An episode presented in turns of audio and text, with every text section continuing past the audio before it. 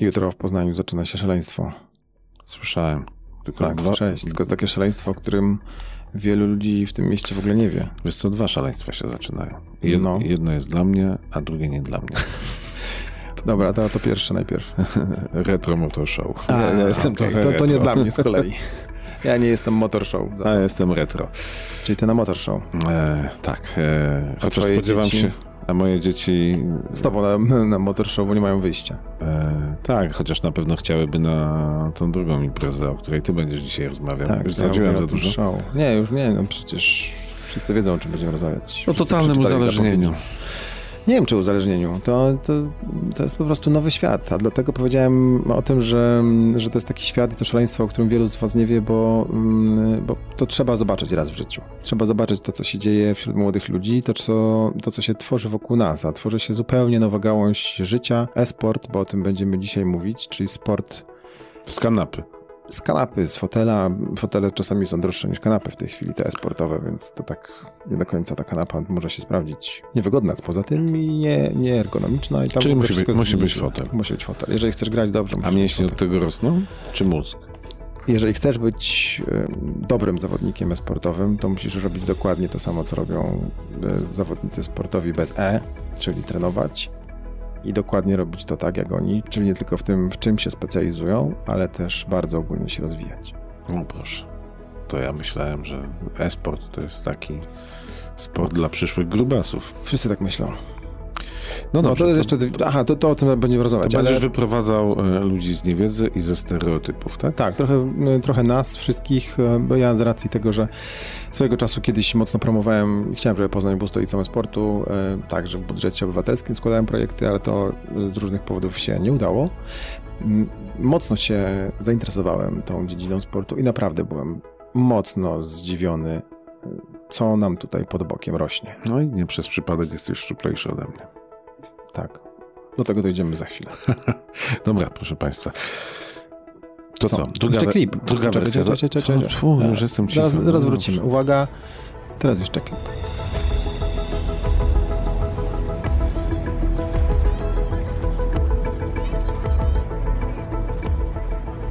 Nagranie i produkcja podcastu szumstudio.pl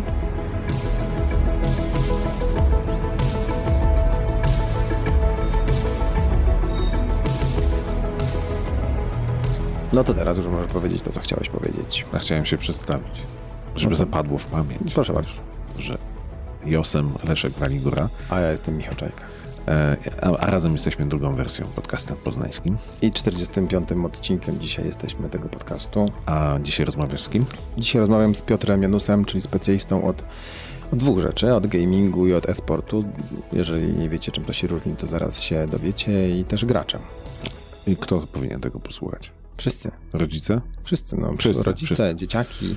Dzieciaki, grają, grają, wiedzą więcej od tego specjalisty być może. Może niekoniecznie, bo oni może tylko grają, a może nie wiedzą tego wszystkiego, co się z tym wiąże. Że to a, może zdobędą, a może zdobędą argumenty, jak to przekonać rodziców, że jednak e, warto e, w gaming zainwestować? Tak, o tym też rozmawialiśmy, bo trochę tak jest, że dzieciaki chcą, chcą być albo mm, sportowcami, albo youtuberami. Dzisiaj spróbujemy rozbroić tą jedną minę. Dobra, to wychodzi na to, że trzeba będzie kiedyś rozbroić youtuberów i instagramerów. Taki mieliśmy plan, ale pani, do której się zwracaliśmy, do dzisiaj się nie, odze nie odezwała, a pisaliśmy do niej, jak pamiętasz, w maju. Wiesz, wczoraj słyszałem o poznańskim, e, tak powiem, zjawisku social mediowym, czyli raperze, który bada, czy Ziemia jest płaska. Może go zaprosimy. On zdaje się znikł już. Nie, wróci. Wróci. Wróci. Oni zawsze wracają. I o czym chcesz rozmawiać? No nie, nie czy Ziemia jest płaska? Chciałem wiedzieć, czy stoi na żółwiu, czy na żyrafie. Jeszcze nie wie, na czym stoi. Może tego znikł, żeby szukać odpowiedzi. Pada. Dobrze. Wracamy do tematu. Piotr Janus, zapraszam do rozmowy. Ile zarobiłeś na graniu przy kąpie? Zero złoty. Nic. Jak? No, e, wydaje się, że że tylko tak można zrobić, albo te, ci, te oso- o tych jest najgłośniej osobach, ale ja osobiście, mimo że jestem graczem, także nie jest tak, że działam w tej branży i, i, nie, i działam w niej, ale nie, nie gram, bo gram, ale... Nie, nie grasz na pieniądze.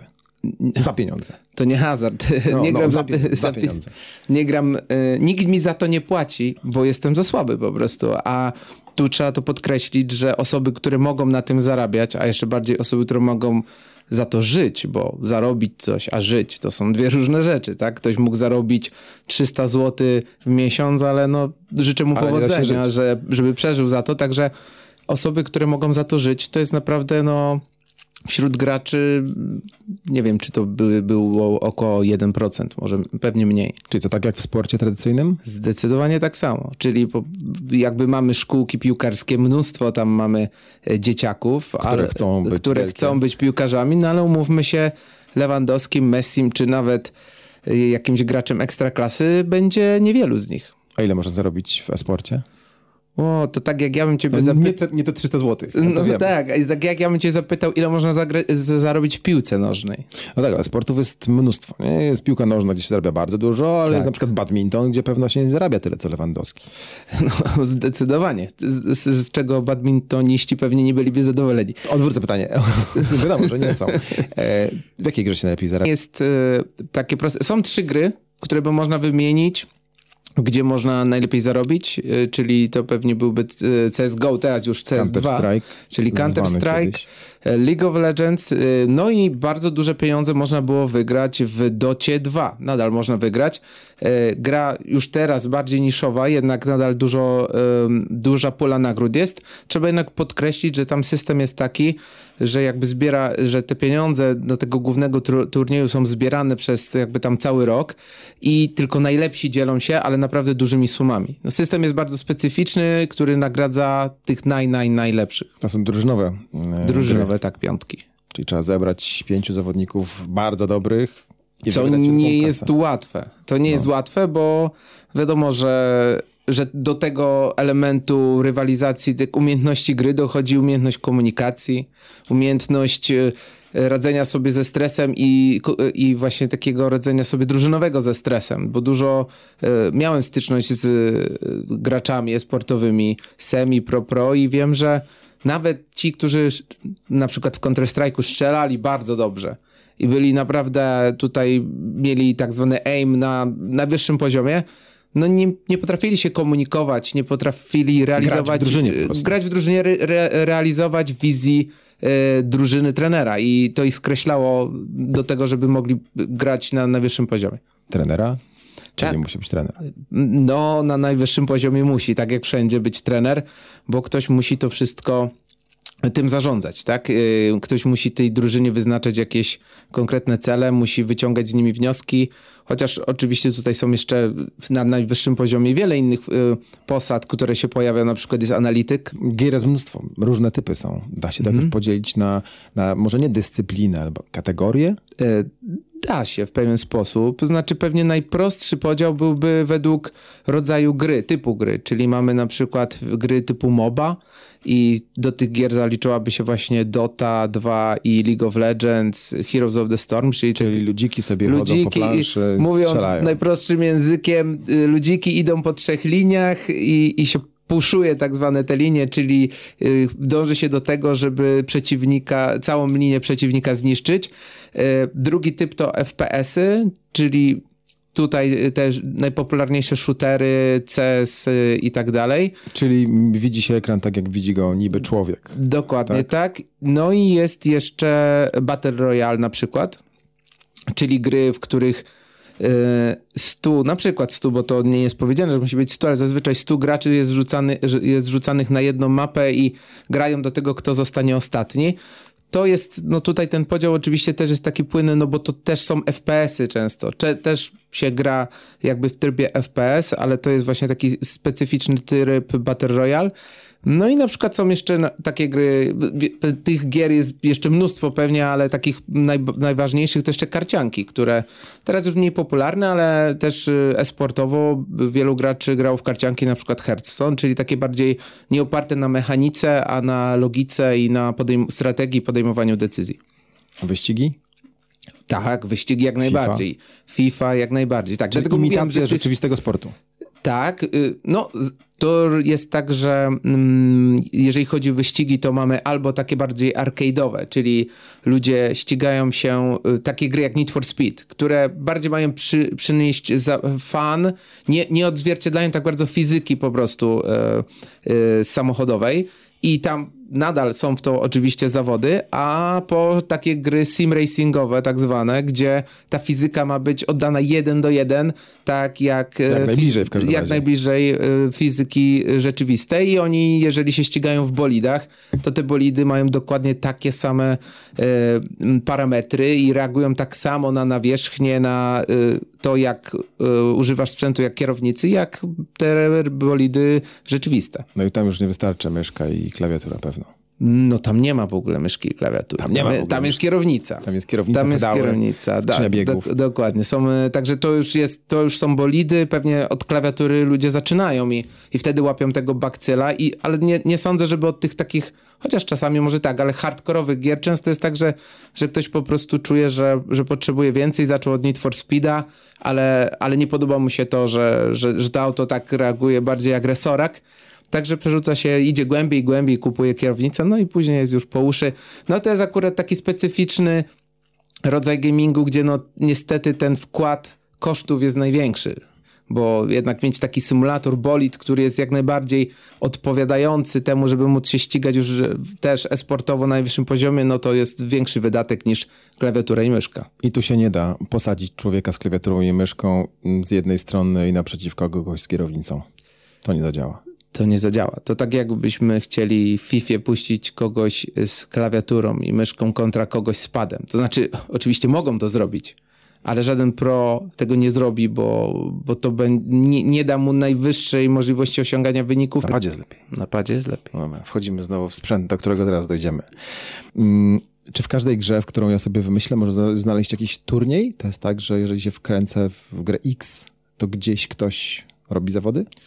Wiesz co, jest duża szansa. Jest duża szansa, bo mimo wszystko, że mm, już ci mówię, jak to jest. Zawody możemy wymyślić we wszystko. To jest też jak w, w, realnym świecie. Ostatnio widziałem filmik, gdzie ludzie się bili na poduszki.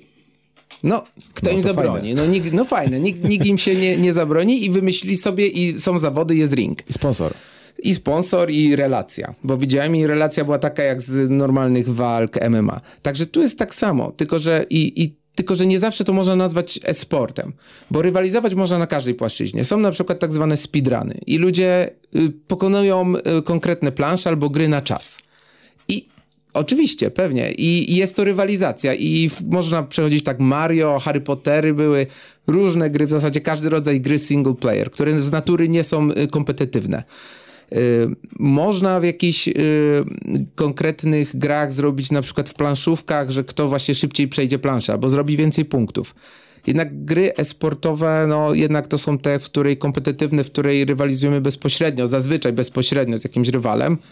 No i jest jeszcze ważny element y, tego i często te inne gry nie biorą, nie, nie mają tego, nie spełniają tego elementu, chociaż nie zawsze. To jest to, że każdy musi mieć równe szanse. Czyli nie może w jakiś sposób, nie powinno w jakiś sposób gra umożliwiać ci, że w danym momencie masz większe szanse niż przeciwnik. Czyli na przykład Counter-Strike, mamy pięciu graczy kontra pięciu graczy na jednej planszy i oni jedni są po jednej stronie, drudzy są po drugiej stronie i żadna strona nie powinna dawać ci handicapu, a jeżeli ci daje, bo czasami tak się zdarza, to później jest zmiana, tak żeby tamci mieli ten sam handicap, żeby to się wyrównywało. We sporcie dążymy do tego, żeby szanse były jak Żeby najbardziej równe. boisko. Tak samo jak mamy League of Legends, mamy postaci, cały czas y, deweloper pracuje nad tym, żeby te postaci były tak zwane zbalansowane, czyli żadna postać Nie wybijała nie się wybijała się na tyle, żeby mogła, żeby każdy ją wybierał, bo, bo ona daje jakieś możliwości. Wszystkie postaci mają mniej więcej dawać podobne szanse i być jak najbardziej równe. Oczywiście to nie jest możliwe ym, praktycznie, żeby zawsze tak było, dlatego non-stop wychodzą poprawki, ale, mm, ale do tego dążą y, twórcy gier, które mają być z natury sportowe. Czyli turnieje pro organizuje się tylko w, po spotkaniu fizycznym w hali, gdzie oni wszyscy siedzą przy tych samych komputerach z tym samym sprzętem? Y, Nie zawsze. No, no COVID tutaj Gra dużo zmienił, no tak. że już się gra w domu. Kiedyś się starano tego unikać z kilku powodów. Raz, że, że widowisko po prostu na tym zyskiwało, jeżeli już mamy bardzo turnieje takie poważne. No, transmisja była. w- Transmisja i wszystko dookoła można było zabudować, no to jak ktoś gra z domu, no to tu jakby są ograniczenia spore. Druga rzecz, że faktycznie nawet na wysokim poziomie, zwłaszcza w Counter-Strike'u, e, bo w, na przykład w League of Legends rzadziej, zdarzały się e, cheaty, czyli że ludzie używali, można powiedzieć, Zabronionych dopingu. Dopingu. Dokładnie, dopingu, który nie, nie wpływał na nich, ale na grę, czyli mieli jakieś wbudowane haki, które pozwalały im na przykład strzelać przez ściany albo automatycznie celowały i wbrew pozorom gracze często na wyższym poziomie potrafili się takimi wspomagać. Także na miejscu trochę to eliminujemy, bo to organizator przygotowuje sprzęt. Oczywiście za to są bardzo wysokie kary, także to się rzadko zdarza, bo gracze po prostu kalkulują, bo zazwyczaj to się wiąże z dożywotnim już banem i w zasadzie końcem kariery y, przez to. Ym, Ale, ale po COVID-zie jakby no COVID zmusił do tego, że, że nie było innej opcji. Także na przykład Ultraliga, czyli Polska Liga ym, który, League of Legends y, odbywała się faktycznie nie stacjonarnie, tylko gracze grali od siebie z domu. A jak zostać zawodnikiem? O, to, jest, O, to jest trudne pytanie. puszkę Pandory. Ja bym, Wiem. nie, to jest trudne pytanie, w ogóle to jest bardzo duże wyzwanie moim zdaniem. Y, Zapytam od, od razu, może zanim do tego dojdziemy. Y, Kto to jest zawodnik w ogóle? Da się to zdefiniować? Wiesz co, no Każdy, kto bierze udział w konkursie? Jakimś No, no. turnieju? w ten sposób to można by, no tak, każdy jest zawodnikiem, jeżeli bierze udział w turnieju, ale rozumiem, że mówimy, no profesjonalnym graczem jest ten, który po prostu gra i zarabia. Okej, czyli ustalmy, że to jest ten próg. W takim razie, jak zostać Tak zawodnikiem? Wracamy do punktu wyjścia. Jak zostać zawodnikiem takim, który zaczyna zarabiać pieniądze na e-sporcie? Znaczy, ja osobiście uważam, że przede wszystkim trzeba mieć pewien rodzaj predyspozycji i to się niczym nie różni od sportu, czyli jeżeli byśmy y, przykładowo mamy szkółkę y, piłkarską i dzieciaki grają, to trener jakby no, na przebieg trenuje te dzieciaki po miesiącu, dwóch, pół roku, roku, widzi kto robi postępy i wiemy już mniej więcej kto się wyróżnia i kto ma szansę iść dalej. Nie wiadomo jeszcze na tym etapie jak daleko, czy to jest y, Premier League, czy Ekstraklasa, czy czwarta liga, ale Rokuje. ale rokuje, widzi, że się wyróżnia. I tak samo jest y, w e-sporcie, tylko z tym minusem, że nie ma szkółek e-sportowych. I to jest właśnie to wyzwanie, że rodzice nie wiedzą, bo łatwiej ojcu, który oglądał 30 lat e, piłkę nożną, ocenić, czy jego syn coś gra, czy nie. A jeżeli spotyka się z grą, z którą widzi pierwszy raz na oczy i to bazuje To na tym, co mu powie syn. dzieje. Tak, y, syn mu powie, jestem dobry, aha, jestem zły, aha. Chociaż to rzadko gracze m, to im przechodzi przez usta. Także generalnie jest tak, że jeżeli przegrasz około, z tego co pamiętam, tam było około tysiąca godzin, to jest taka umowna trochę liczba. I nie jesteś, że nie jesteś w najwyższej randze, albo przynajmniej y, u, u jakby zaraz na, przed tą najwyższą rangą, to można powiedzieć, że Nic no nie, nie masz, będzie. nie masz predyspozycji i powinieneś się z tym pogodzić. Nadal jesteś bardzo dobrym graczem. Jeżeli jesteś na tym przedostatnim, jesteś świetny. Prawdopodobnie ym, pokonałbyś każdego na swoim podwórku i nikt by nie miał z tobą podjazdu i, i byłbyś po prostu kolegów, y, koledzy są zdystansowani, ale to nadal nie, nie, powi- nie wystarczy. Y, a jeżeli na przykład grasz bardzo długo i jesteś w środku i myślisz, że teraz ciężką pracą dojdę na sam szczyt, To nie. ja takiej historii nie słyszałem. A co dają treningi? No razie? treningi to jest raczej już szlifowanie tych umiejętności, które posiadasz. Raczej już w, masz tą mechanikę, wyciągasz, uczenie się wyciągania wniosków ze swoich błędów, pod, podążanie za tym, jak się zmienia gra, bo, bo to jest y, ciekawe w, w e-sporcie w porównaniu do sportu, że w sporcie rzadko zachodzą takie zmiany. No, w piłce nożnej, bo ona jest najłatwiejszym przykładem, no jakie tam y, zmiany mamy? Czasami, że, że na przykład y, te, No, komputery teraz weszły. Ten system, który... No spra- wa- ale przykład, ale przykład. przepisy To- się nie zmieniły. No to tak. też. Przepisy, Przepisy się czasami zmieniają jakieś subtelne rzeczy. Tak. Największą zmianą, którą pamiętam w, na przełomie tam ostatnich 30 lat, to była chyba pewnie ta ze spalonymi i ta z em, tym, że nie można podawać do bramkarza i bla, bla, bla. No i jest, zmienia to jakoś grę.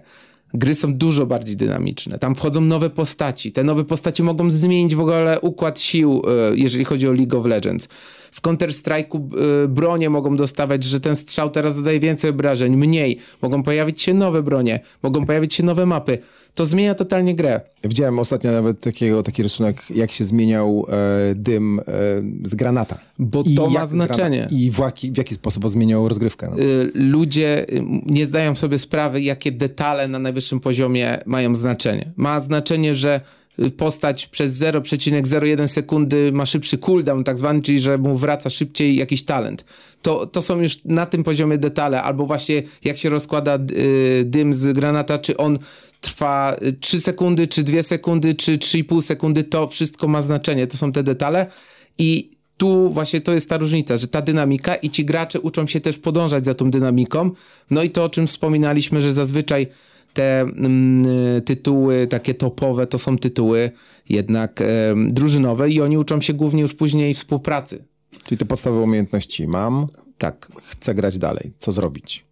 E, Wiem, że jestem w tym, na tej liście najlepszych. Zazwyczaj, zazwyczaj to się zaczyna od tego, że ludzie biorą udział w amatorskich turniejach. I takich y, też rozgrywkach, y, które organizują często drużyny, y, robiąc rekrutację.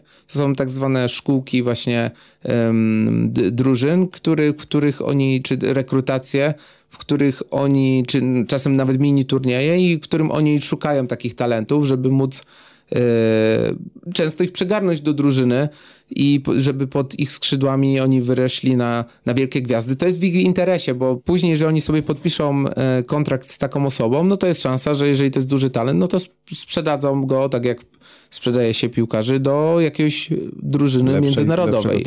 Czyli taki scouting Tak, na wzór scouting piłkarskiego. jest prowadzony, musi to być. działa? Działa, działa, ale myślę, że gracze muszą też trochę dać od siebie. Czyli po prostu pojawiać się na tych turniejach, rozgrywkach, czy też na przykład właśnie na tych organizowanych przez drużyny rekrutacjach. I, I to jest chyba najlepszy sposób, jeżeli wiemy, że mamy skilla, żeby, żeby ktoś nas zauważył. Wątpię, żebyśmy po prostu grając, ktoś do nas napisał, hej, Jesteś szukasz świetny. drużyny, jesteś świetny. Na pewno to się Bierzemy cię. zdarzało, ale, ale myślę, że szczęściu trzeba pomagać w tym przypadku. Trochę się to sprofesjonalizowało, zdaje się, też w No, ostatnich latach. to mocno Chyba się- nawet bardzo. mocno się sprofesjonalizowało, zwłaszcza międzynarodowo. Yy, Wygląda to dużo lepiej, chociaż muszę powiedzieć tutaj głośno, że kondycja polskiego esportu no nie jest najlepsza. Dlaczego? E, kondycja, bo to też jest takie słowo, które może oznaczać wszystko.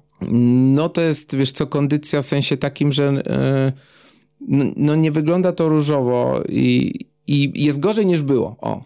Co, mi się, co się wydawałoby Niemożliwe. niemożliwe Przy albo sprze- sprzeczne, że, że przecież ten branża gier się tak rozrasta non-stop plus, plus, plus, a esport wygląda w Polsce przynajmniej e, gorzej, ale jednak to jest prawda i, i wynika to no, przede wszystkim z braku sukcesów. Nie ma sukcesów, nie ma e, po prostu kibiców, nie ma chęci oglądania. Czemu nie ma sukcesów? No właśnie, to, to jest myślę, że na oddzielny podcast w ogóle pytanie, bo, bo, bo tutaj Rozumiem. mi się wydaje, że, że problem jest Kasa? bardzo, bardzo kompleksowy. To nie jest też tak, że no też, też kasa, ale wydaje mi się, znaczy ja mam taką swoją małą teorię y, dotyczącą tego, że Osport za szybko urósł, ale tak bańkę za szybko nadmuchaliśmy, esportową w Polsce, że Trochę też to jest pokłosie tego, że Virtus Pro, czyli ta najbardziej znana drużyna CESA, osiąga duże sukcesy. Przez to nadmuchano bańkę sportu na zasadzie, słuchajcie, wielkie... Mar- Wszystko jest możliwe. Marketingowo po prostu strzał w dziesiątkę. Jak teraz nie będziecie we sporcie, to będzie za późno, więc już teraz wchodźcie, przeznaczajcie kasę. Wiele, wielu sponsorów firm, łącznie z firmą Computronic, e, zainwestowało e, swoje pieniądze, swoje możliwości w e-sport Sparzyliście się. i się sparzyło. Bo to nie oddało. Bo to nie był ten moment. To nie był przynajmniej ten moment, który został narysowany i o, tak pokazany przez, y, tych organizatorów czy przez właścicieli drużyn. Czyli co, było, byli zawodnicy pro, ale nie było szkółki. Nie było tego nowego narybku, który mógł tworzyć przyszłe kadry, przyszłych Lewandowskich, sportu i tak dalej, i tak dalej? Y, no myślę, że, no mówię, to było tak dużo elementów, które, które No, pewnie nie by, by się składały. To, to jest tak y, złożony temat, bo młodych graczy jest dużo, y, i, ale faktycznie no, brakuje tych pieniędzy, tylko że, że te pieniądze, żeby przyszły, muszą, musi ktoś zainwestować, ale żeby to był sponsor taki, który liczy na marketing, to, to faktycznie ta drużyna mu nie odda. To jest takie błędne koło, że brakuje nam pieniędzy, więc szukamy sponsora, a sponsor chce zasięgów, ale my jeszcze ich nie mamy, bo nie Bo nie mamy ma sukcesu. sukcesów I, i, i tak się możemy ganiać w kółko. Tak, także jeżeli miałbym powiedzieć, czego brakuje, to brakuje takich bezinteresownych, jakkolwiek to brzmi, inwestorów. Kogoś, kto jest takim Abramowiczem e-sportu. Przekonany i inwestuje na lata po prostu. Tak, i, i nie szuka z tego zwrotu, zwłaszcza szybkiego zwrotu, to już w ogóle odpada, kogoś, kto nie, nie szuka monetyzacji. Czyli tak jak jest często w piłce nożnej, takiego właśnie y, y, y, anioła biznesu. Wariata. Tak, trochę tak, trochę tak, bo to często są ludzie, którzy po prostu się tym jarają i chcą, no tak w piłce nożnej jest identycznie. I są ludzie, którzy kupują kluby piłkarskie, są mega bogaci, mogą i się tym jarają. I tego brakuje. Kogoś, kto nie chce monetyzacji, że za rok zarobię, za dwa, za pięć, za dziesięć, tylko po prostu wydaje pieniądze, Kocham ten sport, dlatego kocham ten chcę, żeby sport, się mam te rozwijał. pieniądze, nie, nie będę przez to y, głodował, a, a może w przyszłości się okaże, że za 5-10 lat, że to, się, że, to, że to będzie wielki sukces. Na pewno będzie, tylko że trzeba poczekać. Znaczy, ja jestem przekonany, że będzie z tego powodu, że zobaczmy, jakie pokolenia rosną. Pokolenia ludzi, dzieciaków, które od najmniejszych lat mają styczność z mm, elektroniką, tak? To dzieciaki po 2-3 lata potrafią obsługiwać tablety. I one później, one już na wieku 5 lat grają na tych tabletach, telefonach w gry. Jeżeli to jest... to jak? I to jak? No to, to, to dokładnie. Zgodnie ze statystyką pod względem liczby graczy, Polska jest na drugim miejscu w Europie i na 23 miejscu na świecie. To nie wiem, czy to są takie bardzo aktualne statystyki, ale pokazują, jakie to jest strasznie popularne. No tak, ja tylko Ale nie przekłada się na sport. No tak, jestem tylko ciekaw, y, co to, y, jak tam było definiowane graczy, bo musimy sobie zdawać sprawę, że w większości e, badań, gdzie jest mówione o graczach, do graczy y, zazwyczaj jest pytanie i tam, czy grasz więcej niż 2-3 razy w tygodniu, jesteś zaliczony do gracza i tam się wliczają gry mobilne. Czyli zgodnie z tym badaniem, nie wiem czy z tym, ale zgodnie z takim badaniem, o którym mówię, To wszyscy moja, moja mama jest graczem, graczem, bo gra na, w gry mobilne Ale to jest prawda, bo gra mobilna nie różni się niczym od jest- gry niemobilnej. jest graczem, ale nie jest świadomym graczem. Czyli jeżeli byś powiedział, że jest częścią świata gamingu, to jest, ale żebyś do niej powiedział i czy, że, jesteś- czy jesteś gamerką, graczem? czy jesteś gamerką, czy graczem, no to ona by spojrzała, zrobiła wielkie oczy i powiedziała, słucham? Statystyczny Polak poświęca na granie 21 godzin tygodniowo. Pewno większość to jest, tak jak mówisz, to są gracze mobilni. Czy właściwie może ludzie, którzy czerpią rozrywkę e, z grania Tak, no bo, smartfonu. no bo umówmy się, jadę tramwajem, coś gram, czekam na kogoś, w coś gram na telefonie. Także to jest, musimy sobie zadawać sprawę. Rynek mobilny to jest gigantyczny rynek, rynek który y, Na którym się zarabia inaczej. ciągnie za uszy cały rynek gamingu. I to są takie liczby, że jeżeli wiemy, że jest Activision Blizzard, yy, kiedyś sam Blizzard i oni mają takie wielkie tytuły jak StarCraft, jak Call of Duty i tak dalej, i tak dalej. Wielka, naprawdę bardzo znana firma produkująca gry, obydwie, teraz już y, jakby jedna, niestety, y, to generalnie i tak tytułem, który po prostu wyprzedza wszystkie o lata świetne te ich gry, to jest ich tytuł, którym jest Candy Crush. Czyli gra na telefon. Gra na telefon zarabia dużo więcej pieniędzy niż pozostałe te tytuły, które, których stworzenie pewnie kosztowało y, game y, deweloperów z, dużo więcej sił i, i potu i stresu niż, niż te proste kryształki. No nie ma nic prostszego niż wyjąć telefon, kliknąć i, i zagrać rundkę, nie? Nis, niski próg wejścia i też niski próg dość, y, jeżeli chodzi o wydatki, bo sobie Bo czasami, trzeba czasami racjonalizujemy, czasami nie trzeba nic wydawać, tylko reklamy, ale czasami po prostu ten wydatek jest na tyle nie, nieodczuwalny, że, że sobie go pozwalamy na niego. No ja też sobie racjonalizowałem, jak grałem kiedyś w grę mobilną, że 5 zł na coś, przecież ja nie zastanawiam się 30 razy, czy kupić batonika za 5 zł w sklepie. Jak mam ochotę, to sobie go kupię. To czemu teraz 30 razy analizuję, czy coś, na co mam ochotę w grze mobilnej kupię? Da się siebie przekonać do wszystkiego. Da się siebie przekonać. Pułapka jest tylko taka, że później jak damy sobie taką furtkę, to ta przyzwolenie już jest naturalne i z tego i w efekcie skali zamiast 5 zł robi się 500, a No, później 5 wszystkim. tysięcy. No. Dobra, wracamy do, do e-sportu. Kiedy zaczynać? No, pewnie naj, jak najszybciej, że, że no nie ma tutaj granicy, że jak tylko możemy, to Jak tylko znajdziemy się w tym jak w tylko górnym, będziemy mieli możliwości zawodników. manualne, to, to już y, można zaczynać. No, w Fortnite bywało tak, że progamerami byli 13-latkowie. Także Jak długo trzeba grać, żeby w wieku 13 lat być pro-gamerem? No, patrząc jak popularne, od jak dawna jest gra Fortnite na rynku, to niedługo. No, myślę, że im wystarczył, do, do mnie mam rok, dwa, żeby być na tym najwyższym poziomie. Dlatego mówiłem, to jest trochę, to są trochę predyspozycje. My możemy się oszukiwać, że to jest ciężka praca, bo to jest ciężka praca. Tylko, że to jest ta ciężka praca, kiedy jesteś już na najwyższym poziomie, żeby być jeszcze lepszym, ale ale jeżeli nie masz pewnych predyspozycji, to niestety przykra wiadomość jest taka, że no, ciężka praca ci, ci Nie pomoże. pomoże ci osiągnąć lepsze wyniki, ale nie będą to wyniki na poziomie Ale pro. to jest weryfikowalne w jakiś tam sposób, tak? Czyli jeżeli na przykład przychodzi dziecko do mnie i mówi, mamo, tato, chcę być e-sportowcem, co ja mam zrobić? Sprawdzić ranking? Przeżegnać.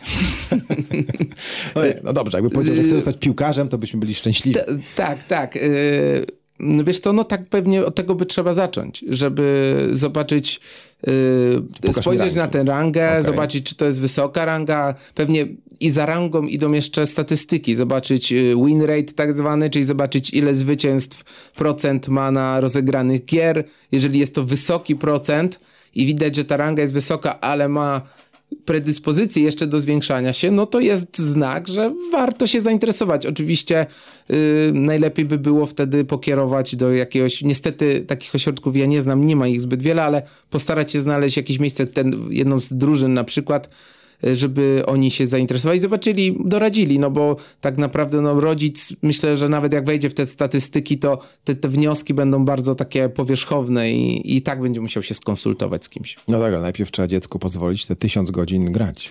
I to jest według mnie największe wyzwanie, największy problem e, gamingu i e-sportu, bo tak naprawdę Dobrze, do tego tysiąca dojdziemy za chwileczkę może jeszcze, bo tu powiedziałeś gamingu i e-sportu, a to są dwie różne rzeczy. Wiesz co, to są, ym, to są dwie różne rzeczy dla mnie i dla mnie esport po prostu jest pod kategorią gamingu. Czyli gaming to jest najszersze ujęcie, jakie możemy, czyli gry, ja bym to tak y, nazwał, y, mówiąc y, ogólnie. I potem od tego do, odchodzą różne ścieżki i mamy gry mobilne, single playery, mamy i tak dalej i mamy esport. Czyli, Czyli zaczynamy zarabiać, jesteśmy sportowcem, Dokładnie. Dobra. Zaczynamy zarabiać na grach, jesteśmy sportowcem. wracamy do tego tysiąca godzin i problemu z rodzicami. E, No problem jest taki, że jeżeli ktoś nie jest w stanie e, określić, to faktycznie to jest trochę e, no, marnowanie czasu, jak marnowanie czasu. No po No prostu bo nigdy na początku drogi nie wiemy. no nie wiemy, że za dużo czasu poświęcamy na, na po prostu coś, co nam nie przyniesie efektów. I, i jakie jest zagrożenie? Chodzi o to, że mm, gry w odróżnieniu od gier sportowych nie są, są dużo bardziej uzależniające. Bo ja nie jestem w stanie sobie wyobrazić takiej sytuacji, ale może ktoś mnie tutaj poprawi, bo, bo ja nie znam te, y, po prostu, że ktoś grał w piłkę i tak bardzo chciał być dobry, że się uzależnił od grania w piłkę i 8 razy, dzie- y, 8 godzin dziennie chodził na piłkę, prawda? Nie je, nie No, śpi, gra. Nie, nie śpi, albo po prostu, y, wiesz, no ja znam zapaleńców, sam grałem dużo w piłkę i bardzo to lubiłem, ale myślę, że dwa, trzy, cztery treningi w tygodniu po dwie godziny to już jest Wystarczy. taka ilość, że wystarczy i, i ktoś y, zbiera y, język z podłogi. A tymczasem grać możemy 8 godzin dziennie dla takiego młodego chłopaka czy dziewczyny, to jest, to jest nic. Przez 7 dni, 8 godzin, gdybyś Normalka. mu dał taki challenge, to, to, to powiedziałby, gdzie tu jest trudność, tak naprawdę. Ja bym mógł siedzieć 12 godzin. I, a niestety, lub, lub stety, no nie, nie niestety bardziej, y, twórcy gier implementują w gry, czemu się nie ma co dziwić, elementy, które mają uzależniać, które mają wciągać w rozgrywkę. No bo na tym to trochę polega, że tworzysz grę, która ma wciągnąć y, y, użytkownika, gracza i on ma powiedzieć później, o, ale mnie wciągnął, ale było super. I to jest ich cel. ale do tego używają często mechanizmów, no już kontrowersyjnych, no bo mamy mechanizmy chociażby znane z hazardu, tak? I, i te młode... Losowanie skrzynek. Losowanie skrzynek, mm, jakieś otwieranie paczek. y, Promocje przeróżne. Y, Dokładnie. I tak dalej, i tak to, już, o, to już gry mobilne to już w ogóle odkryły jakby marketing na nowo z tym, że wszystko się opiera na, na psychologii.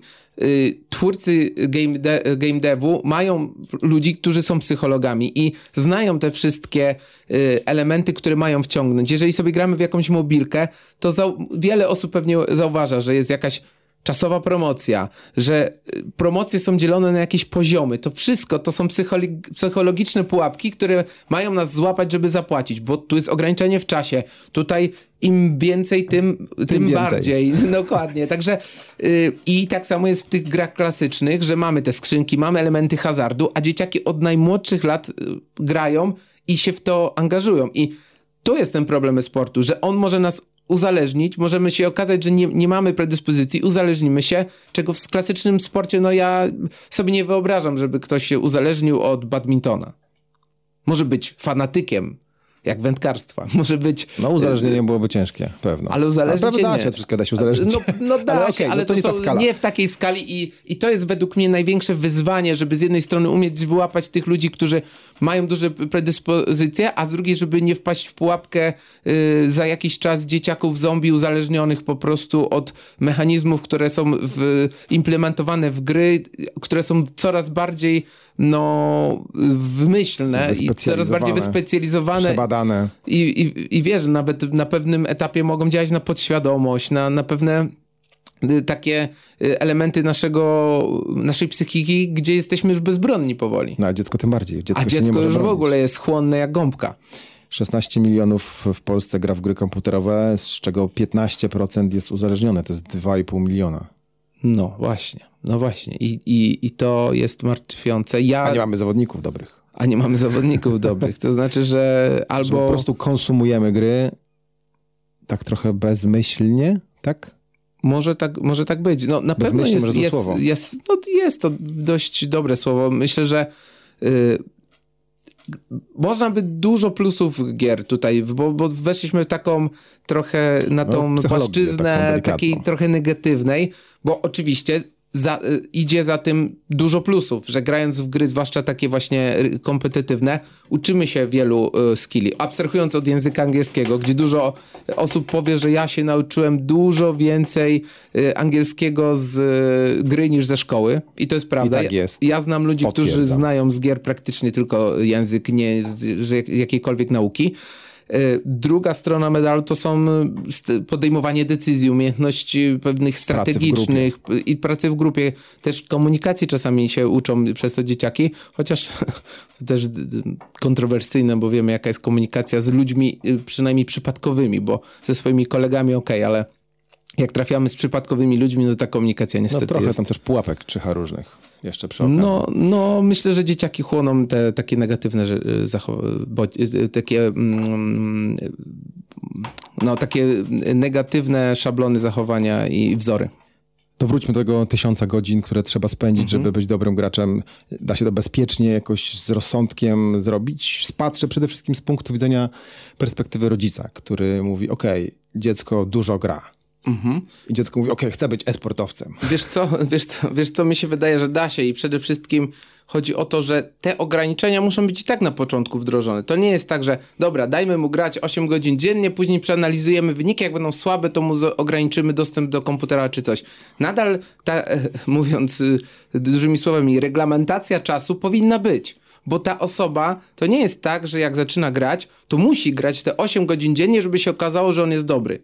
On Rozkładamy to w czasie. On grając dwie godziny dziennie, jeżeli będzie dobry, to to udowodni i będzie wyciągał wnioski i wtedy jakby, zwłaszcza, że jeżeli mówimy o bardzo młodych ludziach, nadal reglamentując ten dostęp do internetu, do gier, y, możemy, wy, możemy zobaczyć, że on się wyróżnia i wtedy po konsultacji z, nawet z, z ekspertami mo, po prostu poszerzyć ten y, dostęp i już faktycznie y, traktować to bardziej na poważnie. Więc nie sądzę, żebyśmy wypuszczali, to jest trochę według mnie, jeżeli byśmy, dobra, to graj ile chcesz i zobaczymy, czy ci dobrze idzie, a później ci ograniczymy, to tak jakbyśmy uczyli kogoś pływać i wrzucili go na głęboką wodę i odpłynęli i powiedzieli, zobaczymy, czy dopłyniesz do brzegu, nie? Z jakim czasem Wtedy już jeszcze? będzie za późno, nie? Bo on już będzie po prostu, on już może być albo uzależniony, albo już tak zafiksowany i a jaka będzie później e, trauma czy przykrość z tego, że czy nawet depresja z tego, że, że tyle czasu poświęcił na coś, co, co miało mu, miał, miał być spełnieniem jego marzeń, a się okazuje, że, że tak nie będzie. Dobra, przyjmujemy ten mm, wariant pozytywny. Jestem świetny, jestem w topce, drużyna się do mnie zgłasza, zostaję zawodnikiem sportowym. Jak wygląda życie, mm, codzienność takiego zawodnika? Yy, No ja oczywiście nie byłem, tak jak mówiłem, nigdy zawodnikiem, ale, ale wiem, bo współpracowałem z zawodnikami mniej więcej. Yy, No przede wszystkim to, to jest jak, jak praca, czyli, czyli jeżeli jesteś już profesjonalnym graczem i zarabiasz na tym, no to tak jak w pracy można powiedzieć, to 8 godzin dziennie ktoś idzie i, i robi swoją robotę, to tak on 8 godzin dziennie musi swoją robotę zrobić yy, i trenuje. Yy, Jakby tak, ja bym te treningi tak bardzo mm, upraszczając podzielił na dwa rodzaje. Jeden to jest taki trening indywidualny, gdzie trenuje się na przykład w CS-ie, t- w Counter-Strike'u trenuje się po prostu strzelanie, celność na różnych mapkach. Poszczególne elementy. tak. Poszczególne elementy gry, czy rzucanie granatów. Są specjalne mapki do tego stworzone i tam po prostu wyrabiamy sobie trochę pamięć mięśniową. Na zasadzie, żeby to już przychodziło z automatu. Więc jeżeli wiemy, że mamy strzelić pięć headshotów tak zwanych, to musimy mieć tak celownik i zrobić pu, pu, pu i, i to pamięć mięśniowa musi być taka, że jak już później przeciwnik będzie na mapie, to my to zrobimy tak samo, jak robiliśmy na tej treningowej. I tak samo z rzucaniem granatów i tak dalej. A później treningi to są zazwyczaj granie już w teamie, z, albo y, są specjalne grupki, gdzie po prostu są y, zapraszane tylko teamy takie lepsze i oni tam sobie mogą do, y, umawiać się już na takie poważne sparingi. granie, że sparingować, albo są specjalne turnieje, faceit i tak dalej, które, w których y, się bierze udział i gra też y, z całym świecie już, y, które są dostosowane do poziomu, który ty reprezentujesz. Także to są dwa takie najważniejsze elementy, czyli praca w grupie i praca z mm, indywidualna, no ale oczywiście są też już na tym po, profesjonalnym poziomie y, praca z trenerem i praca z analitykiem, czyli analityk osoba, która po takiej rozegranej rozgrywce pokazuje to wszystko. To jest y, jakby w esporcie naturalne, że masz to wszystko nagrane, jakby to, no wszystko się dzieje na Można komputerze i możesz to ruch. prześwietlić, zobaczyć i powyciągać wnioski, także to jest ten element. No i też zauważyłem, że w tych takich bardziej już zaawansowanych drużynach jest też dostęp na przykład do psychologa, bo to nadal jest bardzo ważne. Ja uważam, że w sporcie na najwyższym poziomie, jeżeli już prezentujesz technicznie jakiś poziom, to ta psychologia często to jest kluczowy element odblokowania się jakiegoś i tu jest y, analogicznie. Radzenie sobie ze stresem, niespalanie się, i, i komunikowanie, także to jest dużo pracy z psychologiem i takie y, drużyny już bardziej sprofesjonalizowane w Polsce faktycznie korzystają z takich usług. A cała reszta, czyli na przykład dietetycy, czyli treningi jakieś fizyczne? Ym, wiesz co, to też No, jest... po siedzeniu ja już- iluś godzin przy komputerze to chyba to, potrzebne. to znaczy to jest zawsze ważne. To, czy gramy, czy pracujemy w biurze, to, to jest jakby taka oczywistość, która ludzie powinni mieć wpojoną, że ruch i dobre jedzenie zawsze przyniesie plusy i tu jest Wszystkiego po trochę. analogicznie y, i jak będziemy się dobrze odżywiać, to nasz organizm będzie lepiej reagował, będziemy bardziej skupieni i tak dalej, i tak dalej. I to jest też w tych, spotkałem się z tym już, z dietetykami i, i tym przygotowaniem fizycznym, chociaż to w Polsce jest, mówię, to tylko kilka drużyn chyba to tak najlepszych. mocno wdraża, tych najlepszych i to tak pewnie e, no z różnym, z różnym skutkiem.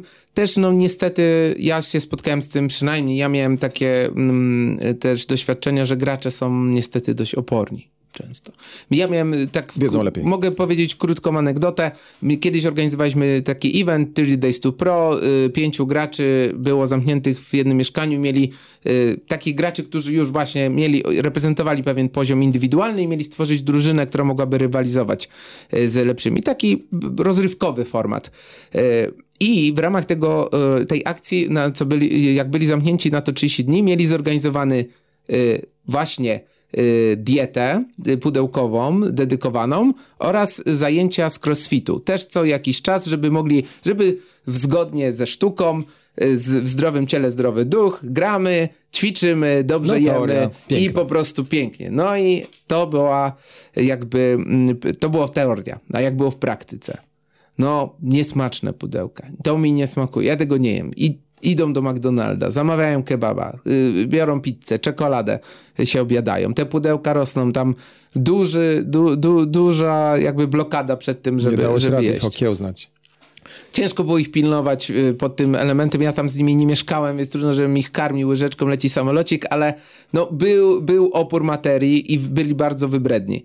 Y, Kolejny element sport. Pojechali na crossfit. Pewnie ja już kiedyś trenowałem, każdy pojechał po jednym treningu crossfitu, jak miał być drugi, już nie chcieli się zebrać. Zmęczeni Trzeba byli. było ich za uszy ciągnąć, że oni nie, oni... I wtedy bardzo się bronili zawsze tym samym argumentem. My musimy trenować, my musimy grać, nie ma czasu nawet na takie rzeczy.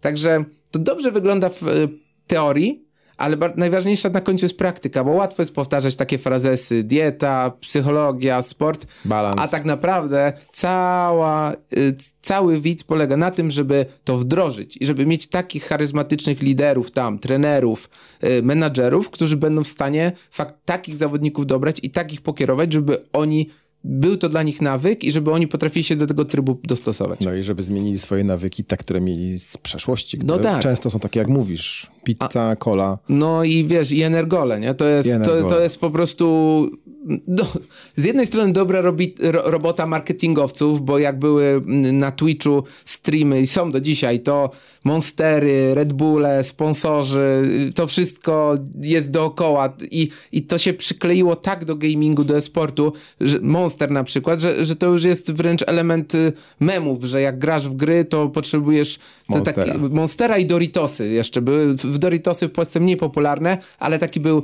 taki był zawsze mem, że Monster Doritosy możemy grać.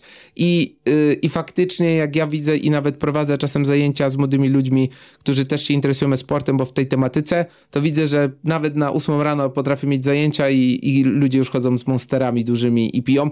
Wydaje mi się, że to nie jest dobry nawyk, żeby się tak y, bombardować kofeiną przez cały dzień, od A samego o tym? No mówię o tym, wiesz nie co, no ja wspominam, ale też nie chcę tutaj przybierać y, takiej pozy y, takiego ojca, wuja, który nie pij tych monsterów, bo nie będziesz zdrowy. Ja im raczej mówię, że nie uważam, żeby to był dobry pomysł, ale nie chcę ich tutaj y, strofować, bo wydaje mi się, że to może nie, nie przyniesie odpowiedniego skutku. Jednak zastanowiłbym się nad tym, bo bo wydaje mi się, że takie przebodźcowanie, które już płynie z internetu, dodatkowo stymulowane non-stop jakimiś kofeinami, yerbami, po to, żeby być jak najbardziej skupo- skupionym, może po prostu ten mózg doprowadzić do takiego stanu, że, że tam nie będzie już w ogóle skupienia, zero. Y, I to, I to jest naprawdę, już nie wspominę o zdrowotnym elemencie, no bo te wszystkie napoje z, z, no, koło naturalnych nie stały, także no, ciężko tutaj mówić, że, że to wpływa pozytywnie na nasze zdrowie. Wszystko oczywiście w, ram, w ramach e, racjonalności i ograniczeń. Nie mówię, że energetyki zawsze są złe, tylko no, widzę brak roz, rozsądku tutaj w tym aspekcie. Pieniądze na marketing robią wiele. Zrobiły dużo robotę. Duży streamerzy ze Stanów, z Europy y, promowali Red Bulle, Monstery. Y, doszło do takiej Zadziałało. sytuacji, zadziałało na tyle, że ludzie ko- e, y, kolekcjonują puszki po Monsterach. Jak jest z finansowaniem takiego zawodnika? Jest ktoś, kto jakiekolwiek pieniądze na to daje przy takim e, profesjonalnym esporcie, czy wszystko trzeba ze swojej kieszeni wykładać? Yy, wiesz co, no pewnie póki nie jesteś w drużynie, to na pewno musisz z własnej kieszeni płacić. Yy, nawet jeżeli jesteś zawodnikiem, który nie gra w grę drużynową, to nie znaczy, że nie jesteś w drużynie, bo drużyny e-sportowe zazwyczaj mają dużo sekcji i jedna sekcja może być League of Legends, druga Fortnite'a i mieć gracza, który gra pojedynkę. Mm, Także tutaj mimo wszystko, póki nie będziemy w drużynie, to, to musimy wykładać z własnej kieszeni, chyba że, i tutaj jest y, y, pewien, mm, muszę dodać, Gwiazdka. gwiazdka, którą trzeba rozwinąć, a mianowicie chyba, że gra w turniejach, bo turniej jest sporo takich organizowanych i przez twórców gier, i takich niezależnych, w których są nagrody i często bardzo wysokie, na przykład w Fortnite jak Epic Games organizuje i wtedy taki gracz, jeżeli udowodni i wygra, to może się utrzymać i nie potrzebuje do niczego drużyny, wystarczą mu te nagrody. I to są czasami sumy w, przy najwyższych poziomach rzędu milionów złotych. A czy sport dorobił się mm, rangi sportu w Polsce? Mamy drużynę narodową? Wiesz co, nie ma. Yy, to znaczy, to też jest pytanie, które, które jest złożone z tego powodu, że są różne gry i z tego co wiem, były inicjatywy, że były drużyny w, akurat nie w FIFA, już nie FIFA, ale wtedy w FIFA, tylko w, bodajże w PESA. Także była jakaś taka drużyna narodowa, ta piłkarska nazwijmy ją, yy, ale, ale nie ma czegoś takiego, takiego bardzo oficjalnego, że jest, przede wszystkim nie ma żadnego z, polskiego związku esportu yy, i, i nie ma takiego czegoś i póki co nie zapowiada się, wy, wy, wychodzi na to, że przez to, że są zbyt duże konflikty interesów. Nie czyli możemy się dogadać. Yy, chodzi o to, że jest dużo to działa- organizacji, które by no chciał właśnie. położyć rękę na tym. I nikt nie chce pozwolić, żeby drugim, bo wiadomo z czym się to będzie wiązać, że trochę takim monopolem i trochę taką możliwością jak największego y, dostępu do zysków z tym związanych. No i do pieniędzy z budżetu, bo No tak, dokładnie. sport no, jest finansowany z Dokładnie tak. państwa. I dlatego nie ma takiego związku. Musiałoby coś powstać pewnie odgórnie państwowo. No tylko wtedy pytanie, czy coś, co powstanie odgórnie państwowo w takiej dziedzinie jak e-sport, to czy to ma szansę, y, rację bytu, bo wydaje mi się, że no to może być no, projekt kontrowersyjny. Tak. E-sport to absolutnie gigantyczna branża i tam nie tylko można zarabiać pieniądze przecież na nagraniu. To jest jeszcze mnóstwo innych zawodów. No tak, oczywiście. No, granie to jest jedno, ale coś po. Przede wszystkim to wszystko dookoła tego, y, tak jak to, o czym rozmawialiśmy, no to tam ludzie też dostają pieniądze mniejsze lub większe. Także ci wszyscy trenerzy, analitycy, tak jak wspomnieliśmy, psy- psycholog, ale też kadra menedżerska, o której nie możemy zapominać. Jeżeli drużyna jest profesjonalna, to ma ludzi od social media, ludzi od PR-u, y, menadżerów, którzy prowadzą, y, account menadżerów, którzy komunikują się z klientem i prowadzą y, komunikację ze sponsorem, y, new business y, y, y, menadżerów, którzy zdobywają tych klientów. Także to już są złożone jednostki, które posiadają, no tak jak firma y, i księgową i, i ona też może powiedzieć, że, że dostaje wypłatę z tego świata e-sportu. Działaczką e-sportową. Tak, dokładnie No to tak. jest jedna strona medalu. Drugą stroną medalu to są turnieje i organizacja wszystkich zawodów. Dokładnie tak. Mamy tom i według mnie, jeżeli miałbym powiedzieć w Polsce, na czym można bardziej zarobić, to zdecydowanie postawiłbym na to drugie, że drużyna sportowa to, to jest studnia bez dna i, i tutaj zarobić nie, nie, nie zrobimy kokosów, yy, a jeżeli chodzi o organizację, to tu, tu już jest kilka firm, które, które na tym zarabia i i na pewno y, jest w dużo lepszej formie, nikt nie dokłada do tego interesu i tu rzeczywiście można, jest większe pole do sukcesu. Wszystko przez to, że, że, można, że oni zajmują się nie tylko takimi bardzo profesjonalnymi rozgrywkami, ale też jest dużo takich, nazwijmy to, casualowych rozgrywek, takich rozgrywek robionych pod firmy, dla całego community, dla wszystkich lepszych, gorszych. Są e, też dużo działań związanych z influencerami, czyli tymi, którzy, którzy grają i mają dużo widzów. Także to jest już taka, trochę bym powiedział, oni działają na zasadach, na zasadach agencji reklamowych już trochę, y, które się sp- wyspecjalizowały we sporcie i mają wiele usług, które mogą, mogą takiej firmie za, mm, zaoferować, żeby, żeby gdzieś dotrzeć do tego mm, e, kategorii graczy, do tej grupy docelowej i im coś no, sprzedać, jakby nie było. No i cała technika. Streaming, wideo, audio. No oczywiście, y, administracja Prowadzący. gier, musi być ktoś, kto, musi być informatyk, musi być ktoś, kto mm, y, gdzieś tam zadministruje to, czyli stworzy lobby, tak, z, później po- połączy tych graczy, zwłaszcza największe wyzwanie na odległość, musi być ktoś, kto później przeanalizuje powtórkę, jeżeli się okaże, że jest, jest z, tutaj zarzut, że ktoś oszukuje, y, bo przy takich, jak mamy haki, to, to faktycznie mm, zazwyczaj odbywa się to tak, że są analizowane powtórki i sprawdza się, czy te reakcje są naturalne, czy jednak, no, jeżeli ktoś zastrzelił kogoś przez ścianę, no to... To nie jest naturalna No to nie jest naturalne w żadnym Czyli co, wypadku, stworzył- ani wirtualnym, ani realnym Czyli świecie. stworzył nam się wielki biznes, gałąź gospodarki. E, No tak, zdecydowanie, e, który się jeszcze rozwija. No myślę, że do takich biznesów, tych konwen- konwencjonalnie, jakkolwiek to brzmi, pewnie jeszcze im daleko i to jest właśnie to, co ja bym chciałbym podkreślać, bo musimy wiedzieć jedno, tym firmom, które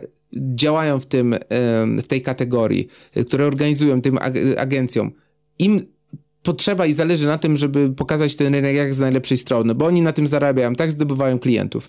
I wydaje mi się, że to trochę niestety też oni przyłożyli cegiełkę do tego, że nadmuchali ten balonik, gdzie wiele firm się sparzyło, bo się okazało, ała, kurde, no nic nie zarobiliśmy. Włożyliśmy 100 tysięcy złotych, a 20 tysięcy mieliśmy wróciło. sprzedaży. No to tak. na co nam się to y, opłaca? I, I o ile duże marki, takie jak, nie wiem, Sprite, który bardzo prężnie działał swego czasu we sporcie, czy tam Tymbarki i tak dalej, mogą sobie jeszcze na to pozwolić, bo mają A, większe budżety, B, dużo działań robią pod wizerunek, który jest trudno mierzalny, już tak nie jest to tak łatwo zmierzyć, ale są firmy, gdzie Komputronik też należy do takiej firmy, gdzie jest to bardziej policzone, gdzie po prostu sprawdza się, jak y, się przekładają pewne działania na konkretne liczby, a w internecie no to, to jest bardzo proste do sprawdzenia. No i niestety tutaj ten, to jest już brutalne zderzenie z rzeczywistością, bo te liczby nie są tak e, atrakcyjne zazwyczaj, jak, jak się oczekuje, co nie zmienia faktu, że co, jakby co, nie chcę powiedzieć, że każda kampania skończy się klapą. Jeżeli trafimy dobrze, stargetujemy i mamy fajny produkt, jest szansa, że naprawdę to, to przyniesie sukces, ale mówię, dużo firm się sparzyło. I, I będzie ciężko im wrócić. I ciężko będzie im wrócić, ich przekonać, bo zwłaszcza to są ludzie, którzy nie znali się na sporcie ani graniu. Słyszeli coś, przyszli, sparzyli się, i, już pewnie nie chcą słyszeć, bo, bo dostali po premii po tym. No bo często jest tak, tak? Pracownik y, jest rozliczany premią z zysków firmy a się okaże, że, że zrobił kampanię, w której firma miała straty i, i, jego premia cierpiała, to po co ja mam ryzykować drugi raz swoją premią? Wydałeś w imię milion, czego? Wydałeś milion, ile zarobiłeś? Yy, yy, no właśnie, ja, my to pewnie miliona nie wydaliśmy jako komputronik, bo, no, bo to już są duże bardzo liczby, zwłaszcza na, na takie realia po, polskiego esportu, yy, ale no tych pieniędzy trochę było, było też trochę wsparcia też sprzętowego i tak dalej, i tak dalej.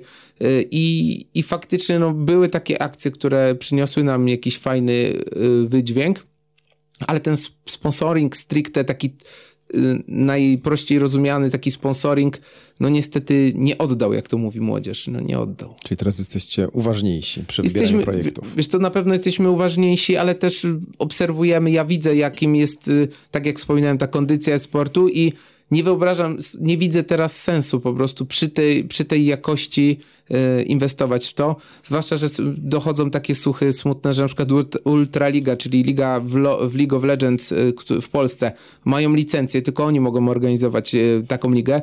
Możliwe, że mogą stracić. Tutaj takie pogłoski chodzą. Także no obserwuję ten rynek i ostatnio wśród 10 newsów ciężko znaleźć jeden, który byłby pozytywny.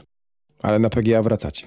Na PGA wracamy. Ja w ogóle PGA to nie jest y, event taki bardzo czysto esportowy. Y, myślę, że pod tym względem y, IM w Katowicach jest znacznie bardziej esportowy, bo to jest święto esportu. To są finały ogólnoświatowych rozgrywek. W ogóle to jest też, może wspomnę a propos jemu, bo, bo mi się tak przypomniało, a propos tego dmuchania balonika. Mi się zawsze podoba, bo ja dostałem wiele prezentacji od drużyn sportowych, od organizacji, które chcą, poszukają sponsorów i, i finansowania. I często właśnie jest tak, że te pierwsze slajdy to jest, zobacz jak rośnie branża gamingu i są pokazane te, te słodkie liczby, a później zobacz ile ludzi na trybuny przyciąga esport i widzisz zdjęcia ze spotka. Z Katowic, tak. Tak, ja wtedy mówię, no okej, okay, to jest świetny wynik, to faktycznie jest w Katowicach w Polsce, tylko musimy sobie zdawać sprawę, że Katowice y, i IM to jest wydarzenie na poziomie mistrzostw świata w piłce nożnej.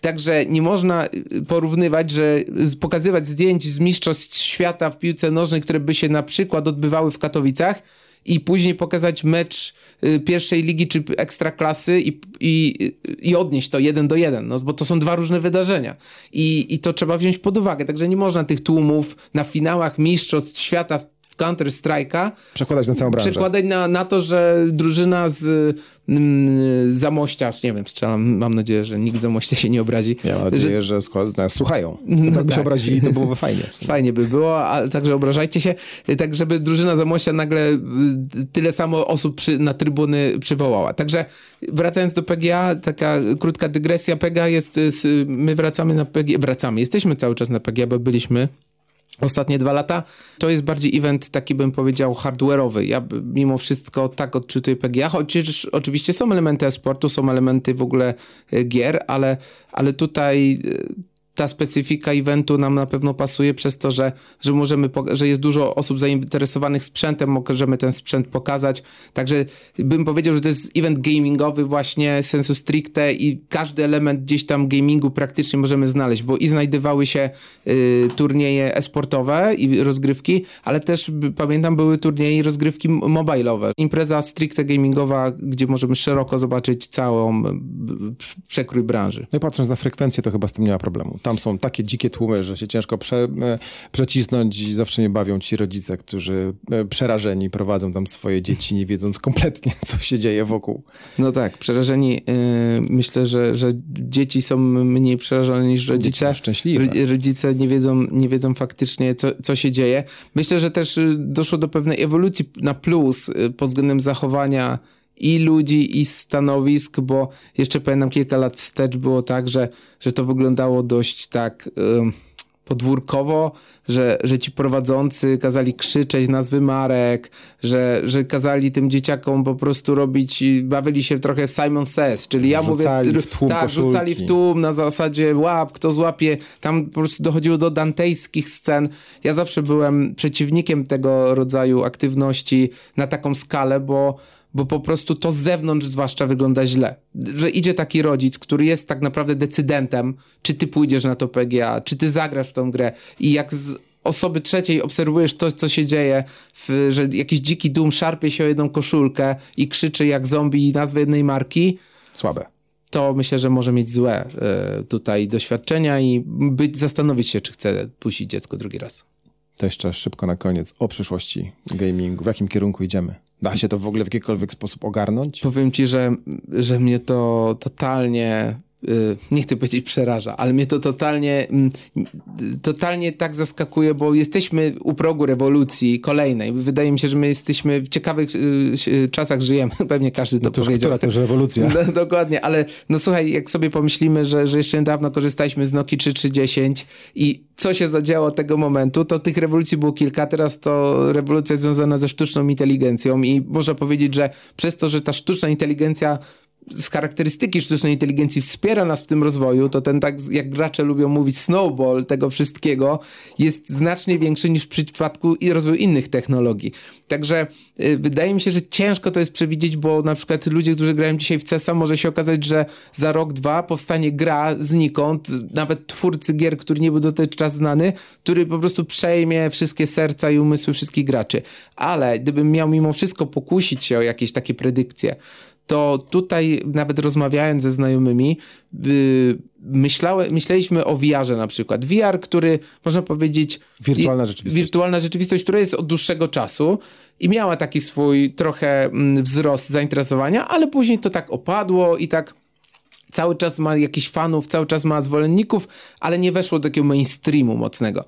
Ale wydaje mi się, że z wejściem firmy Apple VR a wiemy jaka, jaka marka Apple jest, że to jest marka, która kieruje ludźmi, to jest marka, która zdobywa serca i umysły, która potrafi zmienić trochę tory historii. I mówię to mimo, że nie jestem użytkownikiem Apple, żeby nie zabrzmiało, że jestem fanboyem i teraz wymyślam jakiś świat niestworzony. Zupełnie nie jestem.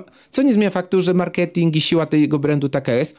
Może to być rewolucja dla VR-u, bo może się okazać, że oni wprowadzą VR na, na, na salony w ten sposób, że to będzie w końcu coś, czego będą użytkować masy. Co będzie fajne. Co będzie fajne i masy będą chciały już nie dla geeków, nie dla nerdów, nie dla ludzi y, jakichś, którzy sobie znaleźli niszę, tylko coś dla każdego, który co fajnie będzie mógł używać VR-u. I to może być małą rewolucją i popchnie rynek w takim kierunku, żeby, żeby ten VR rozwijać, a za tym pójdą na pewno rozwój gier pod to, chociażby nawet gier na te rozwiązania aplowskie i wydaje mi się, że, że tak gdybym miał predykcję robić na najbliższą przyszłość, to, to że ten VR z, od, zrobi, będzie yy, odrodzenie VR-u i, i tu może się pojawi jakiś taki bardziej angażujący yy, tytuł yy, esportowy. Ale tak jak mówię, ta dynamika jest teraz taka, że, że trzeba być chyba wróżbitą Maciejem, żeby, żeby cokolwiek wiedzieć. Bardzo Ci dziękuję. Porozmawialiśmy o e-sporcie, a rozmawiałem z Piotrem Janusem, ekspertem branży gamingu i pomysłodawcą Computronic Gaming. Dzięki, miło było Dzięki. i do usłyszenia. Do zobaczenia na PGA. Do zobaczenia.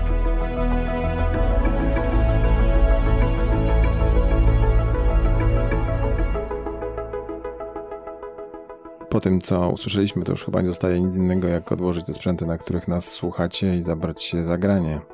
Nie przekonałeś mnie. Spróbuj, spróbuj. Ja Może to- zostaniesz mistrzem w jakąś gierkę taką telefoniczną. Wiesz co, tak, zdarza mi się. No właśnie. Zdarza mi się, ale to jest zabijacz czasu, lepiej poczytać. No tak, lepiej na tym jakoś zarabiać. O, o, No, o, no może za późno. Poczekaj. Ale jeżeli, Może jeszcze zrobię karierę. jeżeli syn do ciebie przyjdzie i powie, tato chce być ja sportowcem, to co zrobi Leszek? E, To Leszek... e, No nie, ja to, Zmieni temat. Ja, ja to muszę bardzo przemyśleć. Synku, włączmy telewizor. Nie, nie, telewizor to też bym najchętniej wyrzucił. Przemyślę temat. Powiedzmy, że dałeś argumenty synkowi. Przemyśl, bo to może nadejdzie.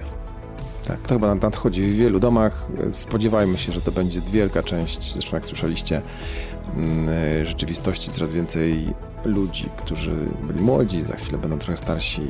To są ludzie, którzy są wychowani na grach, chociaż my też jesteśmy trochę wychowani na grach. Ja miałem Spectruma w 80 latach, więc... A ja miałem warcem i szach. Ale takie drewniane. Tak, mam je do dzisiaj. To ja miałem program Mój- wygrywany z kasety. Mój syn gra na moich szachach, które ja dostałem od mojego taty. Teraz osiągnąłeś już poziom dziaderstwa max. Ale level. jemu się podobają szachy. Na Okej. komputerach też są oczywiście. Gra w szachy, które ty dostałeś od ojca, które dostał je od Nie, swojego no, aż ojca. tak to nie, ale no już mogę je uznawać powoli za zabytkowe. Do gabloty. Nie zginął, nie zginął żaden pionek. To jest to sukces. jest, tak, to jest, to jest sukces rzeczywiście. Dziękuję bardzo. A o, o grach właśnie, o grach takich e, planszowych też musimy porozmawiać, bo w Poznaniu jest e, Poznańska Liga, Gildia, przepraszam, Poznańska Gildia. Ja już wiem, kogo zaproszę. Ja też bym wiedział. No dobra, O. porozmawiamy kto kogo. Chyba, że zaprosimy wszystkich naraz. Zaprośmy. Dziękujemy bardzo. Odcinek 45 podcastu poznańskiego, druga wersja. Michał Czajka Leszek i Waligura. Leszek Waligura. Dziękujemy za uwagę i do usłyszenia w poniedziałek. Do usłyszenia.